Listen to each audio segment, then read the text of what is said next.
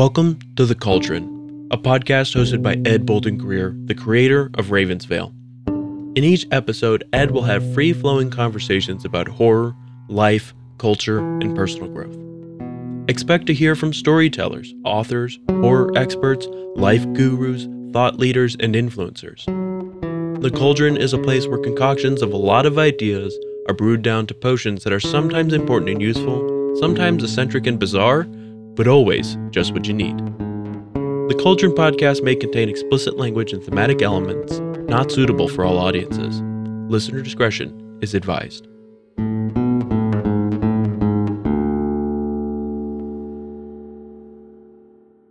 Well, hey there, family. Welcome to the Ravens Vail Cauldron. I'm your host, Ed Bolden Greer, and I'm joined today by my guest host, Jacob Garner. Hello, hello. This is the fourth episode of our six part series, Jacob's Haunting. In this series, we're researching five of the darkest urban legends of Appalachia. And if you're just now joining us, my co host Jacob suffers from phasmophobia. Mhm. Phasmophobia specifically refers to an intense, abnormal fear of ghosts, but the word is also commonly used to describe an individual who has an intense and prodigious fear of the supernatural and paranormal. Well, Jacob, today we're going to dive into one of the most fascinating legends uh, of Appalachia, the Moon Eyed People. I was super, super stoked to do the research on this one. I think out of the last three topics we covered, this one I actively had to cut quite a bit out of my notes. Otherwise, this was going to be a two hour podcast. So, who were the Moon Eyed People? How much of this legend is true, and what evidence is there to support or refute it? In this episode, we'll examine the sources, the stories, the theories about the Moon Eyed People, and we'll try to answer the questions who were the Moon Eyed People of Appalachia? So, Jacob, uh, you took a trip recently to Colonial Williamsburg. Oh, yeah. Yeah. I had a blast. It was so cool. So, how were the spirits in Williamsburg? Well, there were a lot of like really old breweries there. So I had some really good spiced ale, and it was around Christmas time. So I had some mull wine as well. Hey, Jacob. Yeah. Got a question for you. Mhm. What is this podcast about? Oh, okay. Well, well, as, as far as the ghosts go, I wouldn't know anything about the ghosts.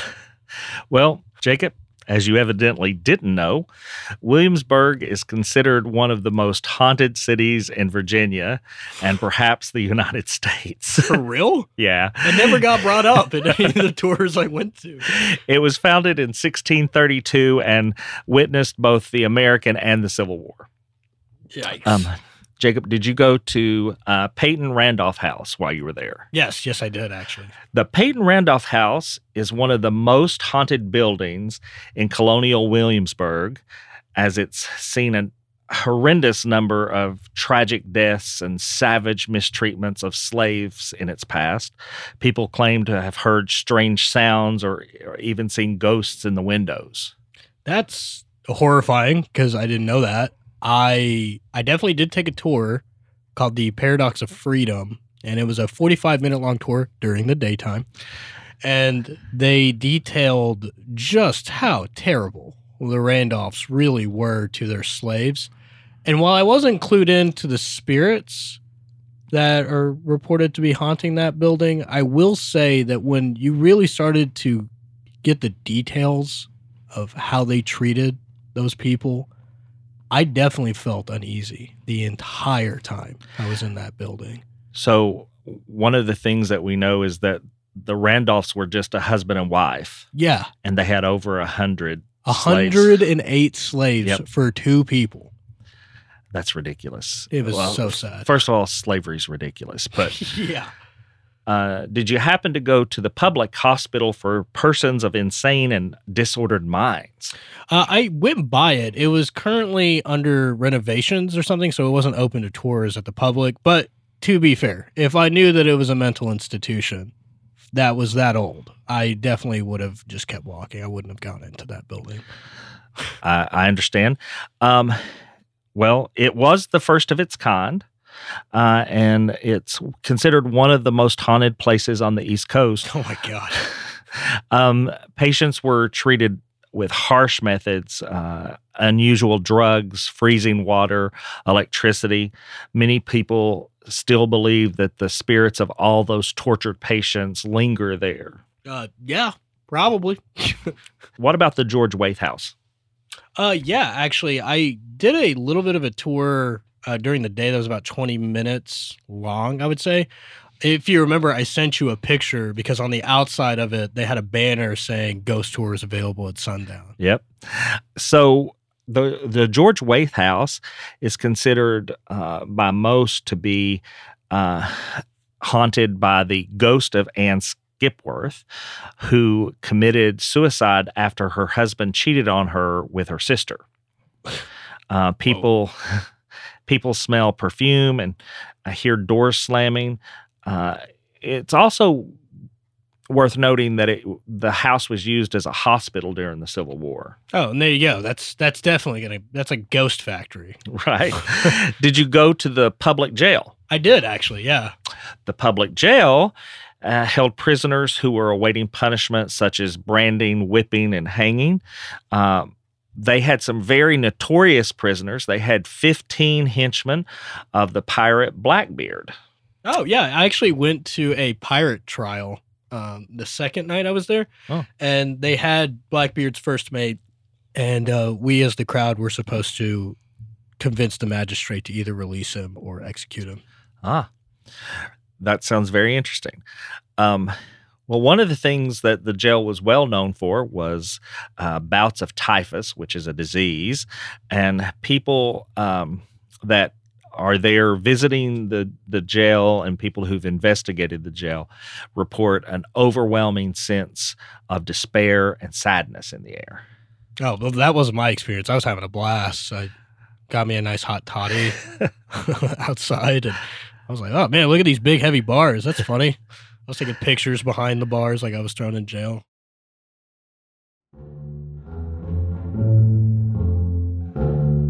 Hello, family.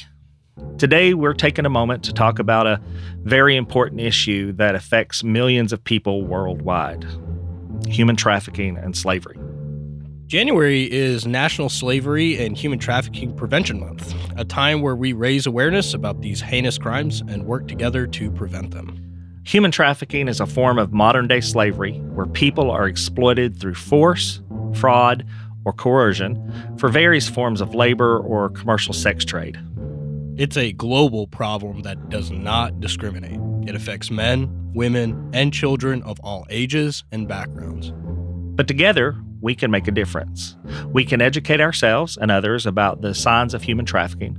We can support organizations that are working tirelessly to rescue victims and prosecute offenders. We can advocate for stronger laws and regulations to protect victims and prevent these crimes. And most importantly, we can spread the word and raise awareness. This month, let's stand together against human trafficking and slavery. Let's be the voice for those who can't speak for themselves. Remember, your actions matter. You have the power to make a difference. Together, we can end human trafficking and slavery. Now, family, before we take a deep dive into the moon eyed people of Appalachia, I want to remind everyone that next week's episode continues our Jacob's Haunting series with an episode about one of Appalachia's favorite cryptids, the Mothman. Oh, yeah. Join us next week and find out about the supernatural phenomena that has been reported in conjunction with the Mothman sightings. So, Jacob, did you do your homework? Most definitely. Well, let's hear what you found. So, let's go ahead at the top of my investigation into this stuff to clarify why they are called the moon eyed blue people of Appalachia. If you're like me, uh, when you first heard the name of them, I would have assumed that they had very large eyes or something like that. Yep. It actually turns out uh, the moon eyed people got their name because they saw poorly during the daylight hours. So their eyes were only good under the moon, essentially. At night. Oh, yeah. So the moon eyed people are associated with Cherokee mythology in North America. As a little bit of a disclaimer, I'm going to be discussing some belief systems of uh, the Cherokee Nation that I found online that coincides with this information.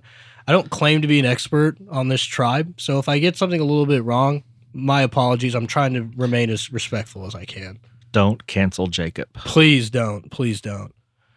So, according to the Cherokee legend, uh, the Moon Eyed people were a mysterious group of beings with light or pale skin and large round eyes. They're said to have come to the area before the Cherokee and were considered nocturnal, living underground or in dark caves. Some versions of the legend suggest that the Moon Eyed people were peaceful and eventually disappeared, or they merged with the Cherokee and eventually, through the increased mixed generations, they just kind of phased out of existence. Uh, while others are implying a more mystical or supernatural origin, or as I like to expound on, the extraterrestrial claims that they have for the Moon Eyed people. So, I, I, guess for those new listeners, I guess we need to explain that your phasmophobia doesn't extend to the supernatural aliens or to aliens in general, the extraterrestrial.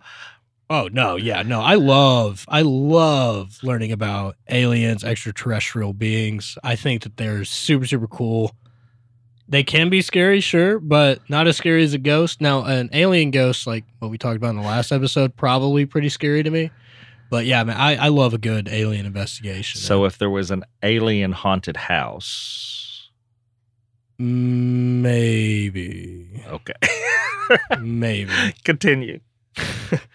so something that's really interesting about a race of people that have kind of a pseudo curse that they can't really see during the daytime actually becomes a blessing when you consider the geography and layout of Appalachia. So, for a lot of our listeners that are not familiar with the area, there are a metric buck ton of caves and hollers and really low, dimly lit areas that if you had the ability to see a little bit better in those areas, bada bing, bada boom, yeah. you're not, not to mention that uh, the forest coverage makes everything under the canopy kind of dark. Oh, well. yeah. Uh, and the moment that the sun starts to set behind a mountain peak, it gets dark quick gets as dark. well. Uh, I actually attempted uh, because I was just curious how many cave systems that there are in Appalachia. We still have no idea. Nope. It's impo- like it, they said that we could spend the better part of the rest of this century trying to map it all out. We still would have no idea. Yep. Which leads me to believe that maybe the Moon Eyed people are still living out there, man. I'm just saying. I'm just saying. I'm just throwing it out there. So I've got a couple of different accounts of what people kind of believe that the Moon Eyed people are. It's going to kind of fall into three different theories. Uh, the most prevailing theory is that it was a group of European settlers and explorers that ended up coming here to Appalachia to do mining.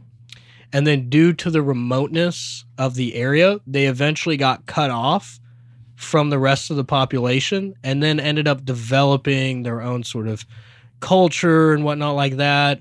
And then eventually, either through inbreeding or being assimilated into the Cherokee Nation, once they moved into the area, that's where they disappeared. There's another theory that proposes that the Moon-Eyed people were a indigenous race that predates a lot of what we understand about indigenous populations in the area here in North America. And then the third theory is aliens. Of course, it has to be aliens. But coincidentally, it coincides with a Cherokee uh, cultural belief called the Star People, which I will go on about in a little bit. So I have an interesting quote from Billy Ray Palmer of the Cherokee County Historical Museum.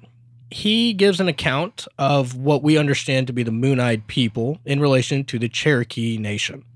He said that when the Cherokees moved into the southern Appalachian Mountain region around 1100 AD, that they have in their myths and legends that there was a race of people who were already here that were short, white, fat, and blue eyed, which is completely the opposite of most of the people that lived in this area around that time.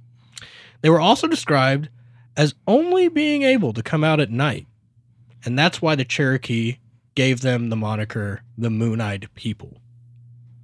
There are various speculative theories and anecdotes surrounding the idea of aliens contacting indigenous tribes in America, which is another theory that they have about the Moon Eyed people being dropped off here into this area. It's important to note that these theories don't have as concrete consensus among indigenous tribes. So while we will go over some of the accounts of how one Cherokee member or a group of Cherokee tribes people will say something, they're not speaking on behalf of the entire tribe. Okay. But here are a couple of ideas around ancient aliens being the Moon Eyed people. So, the ancient aliens hypothesis. So, a lot of proponents, as you can probably imagine when it comes to extra, extraterrestrial life here in North America, is that ancient aliens visited Earth in the distant past and influenced human civilizations, obviously, including indigenous tribes here in America. They were often going to point to ancient artwork, structures, and myths. The artwork and structures and some of the tools that they had claimed to be a little bit too advanced for what was in the area. The Moon Eyed people are reported to have structures of pseudo concrete walls that are reinforced, which is very, very uncommon for indigenous people that lived in the area. In fact, this is also what leads a lot of people to believe that it was early Europeans that somehow got here way before Christopher Columbus or Leif Erikson, that they would have already had knowledge on how to make these sort of larger walls. But again, that's way before we have any accounts that the Europeans were in this area. So some people speculate maybe the aliens gave them the ideas. Who knows? There's also some accounts of some abduction stories. Uh, some individuals claim to have a contact with extraterrestrials when they're in these really remote, native, conserved lands that we have here in America. Uh, they report that the entities will sometimes take on either one of two forms either indigenous, kind of like they're blending in with the people that are there, but clearly there's something just a little bit off with them, whether they have some sort of supernatural ability to do things, maybe communicate telepathically. So they either take that form or they take the form of something that's completely foreign to the native people that are in that area, hence being pale, blue eyed, short bearded people, right? So I'm going to talk about the Cherokee Star People. So, some members of the Cherokee Nation share stories about the Star People, and it describes extraterrestrial beings who visited their ancestors. These stories are often passed down through oral traditions and are considered by some as part of the tribe's cultural beliefs. The concept of the Cherokee Star People is part of the mythology of the Cherokee Nation. The term star people refers to extraterrestrial beings or celestial entities that are believed to have come into contact with the Cherokee people long before any other reports of extraterrestrial life interacting with human beings. According to the Cherokee legends, the Star People came from the sky and had a significant influence on the development of Cherokee culture and spirituality. These beings are often described as being humanoid or spiritual entities associated with stars or celestial bodies. Their stories often emphasize their roles as teachers, imparting wisdom, knowledge, and spiritual guidance to the Cherokee people. It is important to note, however, that these stories are part of the cultural and spiritual heritage of the Cherokee Nation, and that a lot of modern interpretations may vary among individuals and communities within the tribe. It's generally understood that these stories are very meaningful within the context of Cherokee mythology and cultural identity. They are not considered historical or scientific accounts. The concept of the Star People is rooted in cultural and spiritual beliefs rather than some empirical evidence of maybe images drawn of the Star People, right? And it should be approached with an understanding of the role of mythology in preserving and transmitting cultural values, especially as the native people are being forced out of their homeland. This was a way for them to continue their cultural pride. So, while that is the extraterrestrial theory of where the moon eyed blue people came from, some people, uh, as I was doing my research, believe that these are actually the ghosts of Cherokee ancestors that lived in the area long before the Cherokees remembered about it. Maybe their tribes moved around and such like that. But when they came back to the area, the presence of their bloodline awoke these spirits to then interact with their descendants. Cherokee beliefs regarding ghosts and the afterlife are often rooted with a rich cultural and spiritual tradition. While beliefs can vary among individuals and communities, there are some general aspects related to Cherokee perspectives on spirits and the afterlife. So, I'm going to give a description just really quick about how the Cherokee Nation kind of interprets spirits and stuff like that. I figured it would be relevant for the podcast, but also I wanted to see if you can draw similarities between the way that these beings in the spiritual aspect are kind of similar to the moon eyed people and how they interact, as we find out later. So, in the spiritual world, the Cherokee traditionally believe that there is a separate world that exists besides the physical, but it coexists with it and can kind of overlap like a Venn diagram. The spiritual realm is inhabited by various spirits, including those of deceased individuals. Now, it doesn't specifically say deceased individuals that are directly related to the tribe. Could be indigenous people that lived before, could have been a traveler coming by, could have been extraterrestrials that died there, who knows? Alien ghosts. Alien ghosts. So, Cherokee spirituality often includes the concept of an afterlife journey, and it has a general guideline around it. The idea is that the spirit of a deceased person embarks on a journey to the other world or the spirit world. And this journey is seen more as a transition rather than an endpoint. The spirit world isn't really a place that you just go and stay. It sounds kind of like it's got an open door policy. You can walk in and out. Some of the original uh, belief systems that I would see from the Cherokee that lived and raised up in this area. Some of them reported that they believed that cave systems that went deep into the earth were kind of used as like hallways, as it were, for people to travel into to get to the spirit world, but also where spirits would come out of the caves and then interact in the physical world, Hmm. which I find interesting when you understand that the Moon Eyed people lived underground, Yeah. supposedly. That is very interesting. Uh, it also kind of parallels Egyptian lore. Yeah, that's true, actually. So that was actually, I'm glad you brought that up because some of the burial practices, uh, traditionally Cherokee burial practices, involved laying the deceased to rest with items that they may need on their journey to the afterlife. Offerings and grave goods are sometimes included in the burial to assist the spirit in its journey.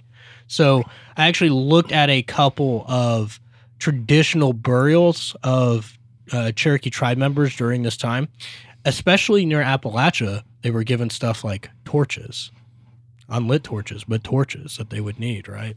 I guess they didn't have the moon eyes. Where are you going to need those torches? Exactly. Something that I find very interesting too, uh, as another theory, is that the spirits uh, of their ancestors manifested as the moon eyed people, right? Ancestors are believed to continue to play a role in the lives of their living descendants. There may be rituals and ceremonies to honor and communicate with these ancestral spirits. And again, if you believe that the kind of cave systems that lead into the earth are used as a meeting point where spirits can come in and come out of, you may seek advice from your ancestors at one of the openings or inside of one of these caves. As you later find out through the research, a lot of the way that the moon eyed blue people of Appalachia are described as kind of like mentors to the Cherokee people, which would then fall in line with the idea that they are spirits of their ancestors, continuing to play a mentoring role in the later descendants of the tribe. Yeah, Jacob, I, I find that there's a lot of cultural overlap uh, that we're uncovering here. The Cherokees, people of Mexico, uh, and the Filipino Oh, yeah. culture. Oh yeah, like I, I remember my families would tell me um, about how there's certain areas in the Philippines, like ancient woods or like little lagoons and stuff, that they claim that that is like a conduit for where you can meet your ancestors. That's so very interesting. One thing I really want to underline too, when talking about the spiritual beliefs of the Cherokee people, uh, I think it can be safely assumed that the Cherokee people are not averse to communing with spirits. They don't look at them as these malevolent, evil creatures. Now, there are reports of Cherokees being afraid of spirits of like malevolent intent. But overall, it seems like the Cherokee people tend to look at the spirits that they interact with as being a source of knowledge and wisdom that they can then impart onto the living, which I find really, really cool. Yep, absolutely. So next, I have an account um, from Ray Palmer, the guy that I quoted earlier, trying to give another explanation and some more context around the Moon-Eyed people. And he says, legend has it that the Moon-Eyed people were a race of cave dwellers in western North Carolina, predating English and Spanish settlers who were small in stature, flaxen-haired, and bearded with skin so fair and blue eyes so pale that they could not tolerate the daylight. So that means that they only went out at night, earning them the name that we now know as the Moon Eyed people. Nobody knows for certain how they came to be in America, but lore ties them to man made stone structures erected throughout the Southeast from the upper north section of Alabama, and two different Native American tribes have legends of the Moon Eyed people. But a majority of the information that we have about the Moon Eyed people primarily come from the Cherokee Nation. But this is the interesting part that Palmer points out. The earliest English settlements recorded were in 1587 in Roanoke and 1607 in Jamestown. So, where did all these pale ones come from? He says that in the early 1400s or earlier, before Columbus started his voyages, there were 14 ships that left Wales, England. They were lost at sea, and they never did hear from them again. And a lot of speculation is made that they actually survived the trip to the New World and colonized it. Because in 1803, when Thomas Jefferson set the Indian policy for the United States, he referred to these in the removal of Welsh Indians. Huh. Yeah. And according to some accounts, the ships belonged to a Welsh prince. His name is Madoc. A 15th century Welsh poem recounts Madoc's efforts to lead 10 ships to America, bringing settlers to Mobile Bay in Alabama, which, if you look at it on a map, not too far from where these accounts are said to take place. Interestingly enough, Lewis and Clark also encountered so called Welsh Indians at the mouth of the Mississippi River and into the Appalachian Mountains during their explorations. Most of the stone structures credited to the Moon Eyes were natural stone croppings reinforced by man made additions or constructed walls and other fortified places. One was a 850 foot stone wall, varying from 2 to 6 feet tall, in the Fort Mountain State Park in Georgia. A very different stone structure connected to the Moon Eyed people sits in the museum in Murphy. If you ever get a chance to look it up, it is kind of creepy. There are these stone effigies that have been discovered that people attribute to the Moon Eyed people. It doesn't follow the same traditional art style of the Cherokee Nation or other indigenous people in the area or have moved through that area either. They look very uncanny. Very large eyes, short stature, perfectly describing the accounts of the physical form of the moon eyed people. And these statues, I mean, if you just look them up, they just look creepy, man. they look really creepy. In 1841, while clearing a settlement, a gentleman by the name of Felix Axley actually pulled one of these statues carved out of soapstone and talc out of the river. Mr. Axley bought six acres of land, but he wanted the boundary of his land to be pretty clearly marked. So, as he was near the river and digging posts into the ground with markers, that's where he unearthed one of these effigies. The statue that he did find now resides in the museum along with a display of other uh, historical findings of settlements in the area. Other artifacts have been found in the area, but it's kind of hard to differentiate between which culture they belong to. Again, making th- these statues of the Moon Eyed people supposedly really stand out from other artifacts and statues that they had found in the area. Palmer also added that they probably would have had the same subsistence technology as the Cherokee and that they probably would have had to interact some with them. That still doesn't explain why there's such a definitive style to them. Usually, when cultures mix and share techniques, especially when it comes to art or anything like that, you'll definitely see a bleed over where you're like, hmm, what could this be? Again, these effigies that Mr. Axley found just stand out juxtaposed to Cherokee artifacts as well. So, to go in with more information about people's first contact with the Moon Eyed people, I also have an account from a gentleman named Benjamin Smith Barton. Uh, he was the author of one of the books that I looked into while doing the research. Uh, the name of the book was called New Views of the Origin of Tribes and Nations of America. He published that one in 1797, and it describes an ancient people who were moon eyed. Barton citing Colonel Leonard Marbury, and he was basically an intermediary between the government and the Cherokee tribe. He writes, quote, The Cherokee tell us that when they first arrive in the country which they inhabit, they found it possessed by certain moon eyed people who cannot see in the daytime. These wretches were expelled. End quote.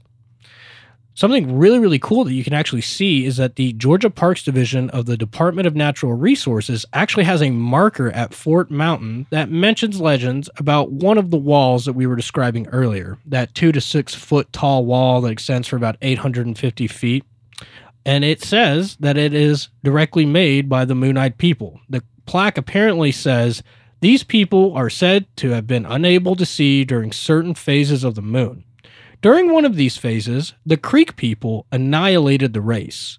Some people believe that the Moon Eyed people built this fortifications on this mountain. So when I started doing a little bit of research into it, the Creek people were the other indigenous tribe that talks about uh, the Moon Eyed people. Uh, again, most of the accounts come from the Cherokee, but the Creek did have a little bit of insight onto them. And according to some accounts, it looks like the Creek people and the Moon Eyed people were at odds over something. Maybe it was land or resources or both. So they decided to attack the Moon Eyed people at the base of Fort Mountain. And according to what I was able to find, the Creek people strategically waited until they had a very bright full moon, essentially illuminating the entire environment outdoors without the assistance of any torches or anything. This would have been extremely disadvantageous for the Moon Eyed people to try to keep their wits about them during the drum of battle. This account of the Creek people annihilating the Moon Eyed people in a battle is another explanation given as to why the Moon Eyed people just suddenly vanished, and we don't see any of their descendants to this day.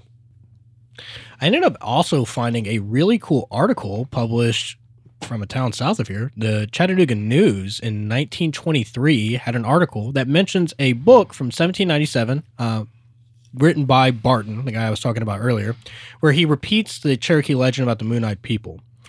Uh, in the article, it says Barton, quote, considers them of an albino race. Oh, Yeah. quote. interesting.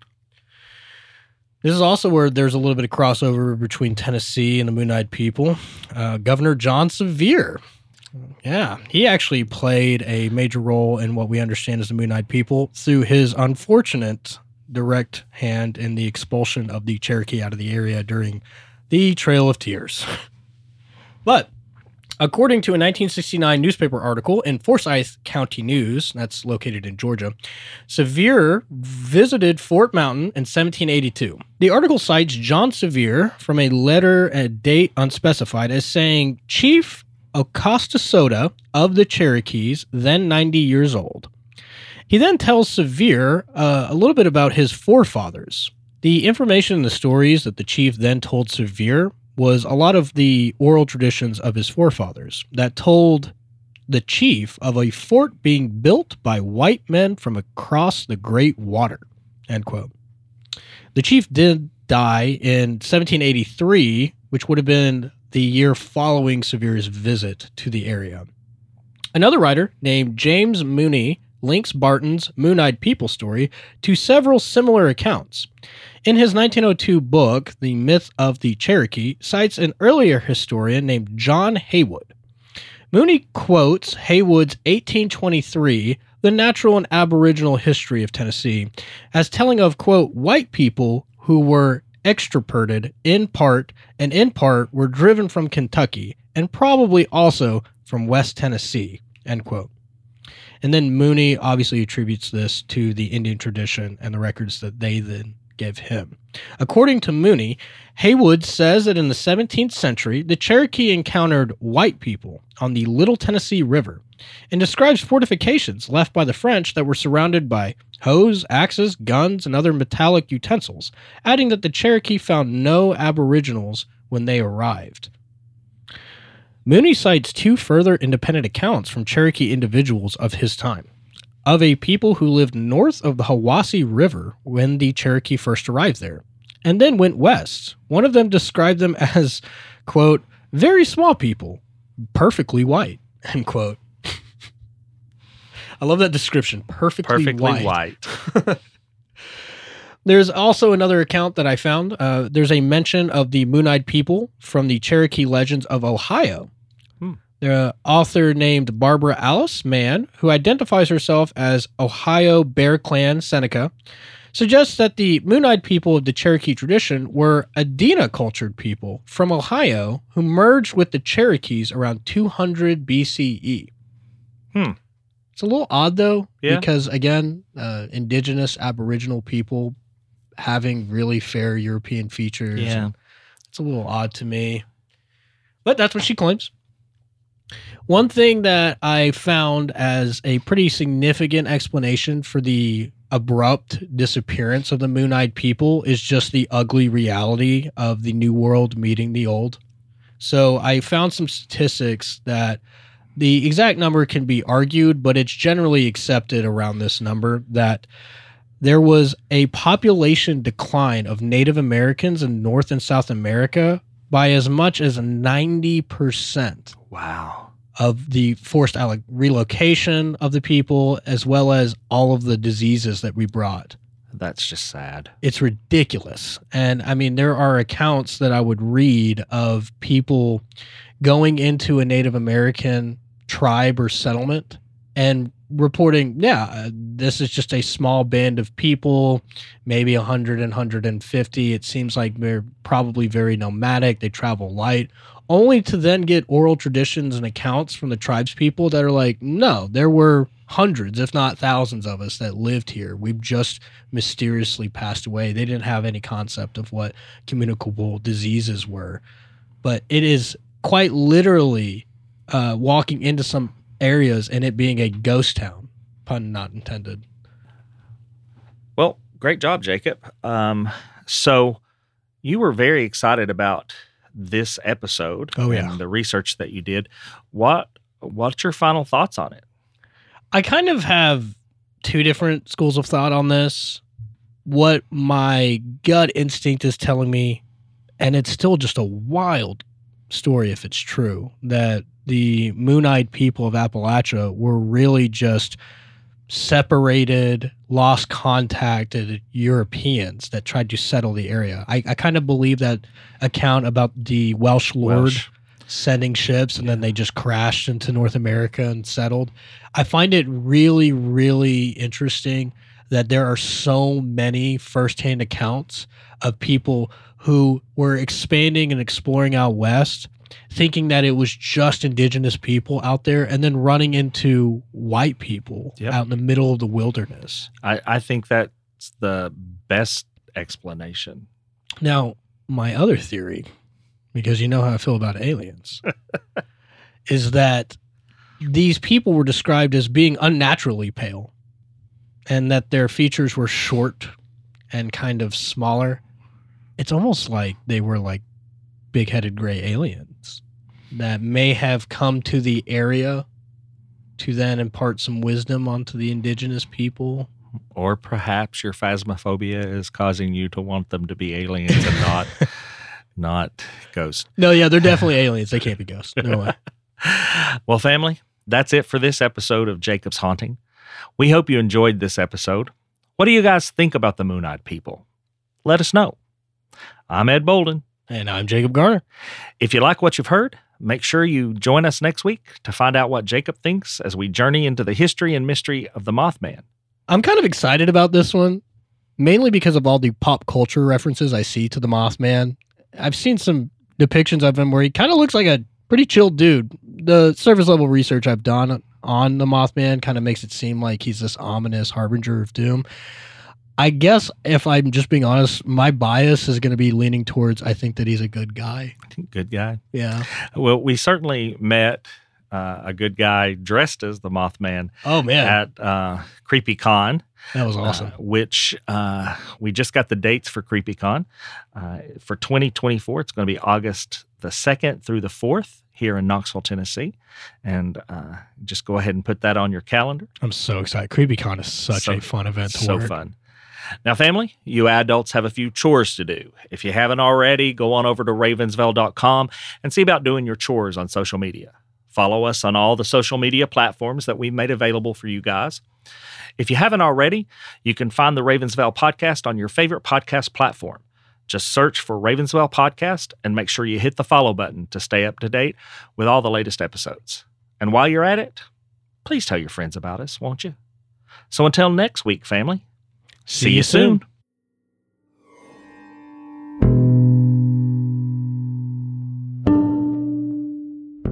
The Cauldron is a production of Small Raven Media. Today's episode was hosted by Ed Bolden Greer with guest co host Jacob A. Garner. Audio engineering and sound design by Nick DeVan at Nicky D Sound. Copyrighted 2023, Small Raven Media. All rights reserved.